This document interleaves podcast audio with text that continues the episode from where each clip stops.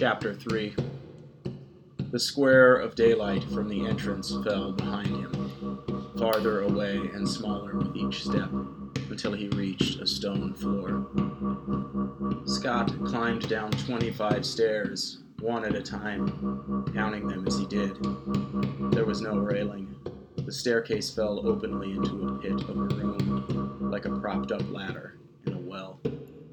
It was pitch-black darkness. Scott couldn't see a thing. A strange hum rattled in the distance of what felt like an endless void. He took a step forward, pointing his gun out in front of him. He began to wonder if the sound of the fallen wrench had just been his imagination. Scott's imagination was very powerful. That's why he was able to drive for hours without noticing a thing. It was also how he found peace in a crowd of drunk old men. His imagination could turn everything off.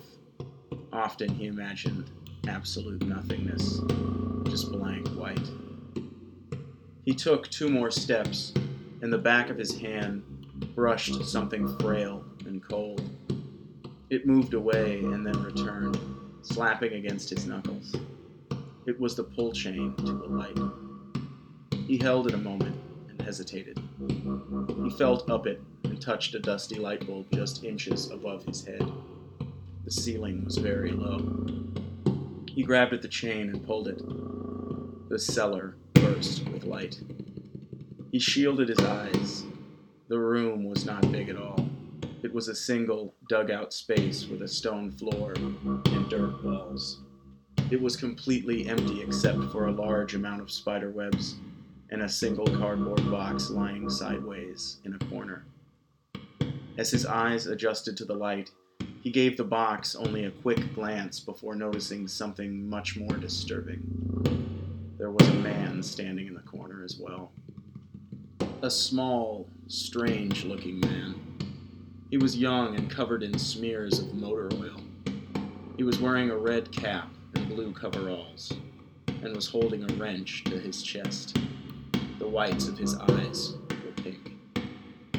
The man stared into the barrel of the gun Scott held pointed at him, and then he looked into Scott's eyes.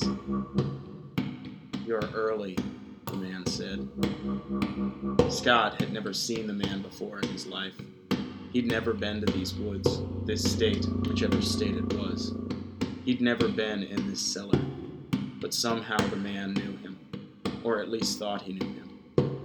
He'd only said the two words, but they were enough for Scott to realize he'd walked into something at the right time. Early, in fact. Scott nodded at the man and lowered the gun. "Yeah," Scott said, putting the gun back in his jacket. The man stepped over to him and handed him the wrench. "Here," he said, his eyes kind of mad. "Take this." Scott took the wrench. The man stepped past him and climbed the stairs. "That's all right, though," he said over his shoulder. "We'll get you all set up anyhow. Turn out the light before you come up. She's inside." Scott stood alone in the cellar for a moment, thinking of what he should do. "Come on," the man shouted, "and bring that wrench. You'll need it." Scott looked at the wrench in his hand and grew very confused. Then he pulled out the light and climbed the steps. When Scott came up into the yard, the man was standing by the fire pit with a rifle pointed right at his head. "Don't go getting all afraid," the man mocked.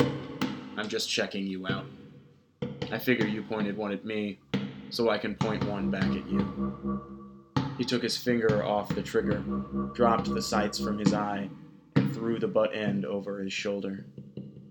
"There," the man said. "Now we're even." Scott had nearly pissed himself. His heart was pounding. He managed to smile a fake smile, like he'd played this game before. He waved the wrench and shrugged. "You got me," he said. The man chuckled and tossed him a set of keys. Scott caught them in midair, but gave them no regard, pocketing them instantly. If he was going to continue to play along, there would need to be as little questioning as possible. This man was obviously extremely fucking dangerous. The rifle was real, and he pointed it right into Scott's face. The man kicked one of the beer cans aside and spit onto the skewered carcass. "Did you bring the money?" he asked. Scott looked at the ground, deciding how to respond. "What did we agree on?" Scott finally said, acting forgetful. The man smirked. "I figured you'd say something like that," he replied, spitting again and wiping his lip with a fist. "Everybody shows up trying to renegotiate a price." The man's expression suddenly changed, like a sick thought had amused him. "I tell you what," he said. "How much did you bring?" Scott thought of how much cash he had on him, roughly a few $1,000s scattered between his wallet, his trunk, and a hidden envelope in his glove box. "5, Scott muttered, thinking it was vague enough to keep things moving. The man sucked his lip. 100? He asked with a squint. Scott nodded. Whatever he was now purchasing for $500 intrigued him enough to not think this price too high. He'd spent $500 on much less interesting things. "Give it here," the man barked, growing excited. Apparently, it was more than he'd expected. "Hand it over. Let me have a look at it." Scott put his hands in the air. "Not till I get a look at it," he said sternly, utterly baffled at what it could be. The man spat and agreed, nodding quickly. "I suppose," he huffed. "Let's get you a look then, money man." He left the rifle draped over one shoulder and brushed past Scott as he exited the backyard and ducked beneath the twisted gutter. Scott looked at the smoldering remains in the pit, wondering where the hell he'd wound up and if there was a safe way out. He squeezed the wrench, realizing that its handle was cutting into his palm from the tight grip he had on it. He turned and followed the man, giving a final glance back at the black carcass. "What were you cooking?" he asked, motioning to the pit. The man spat, and his eyes lifted up past the treetops. "The last of it," he said.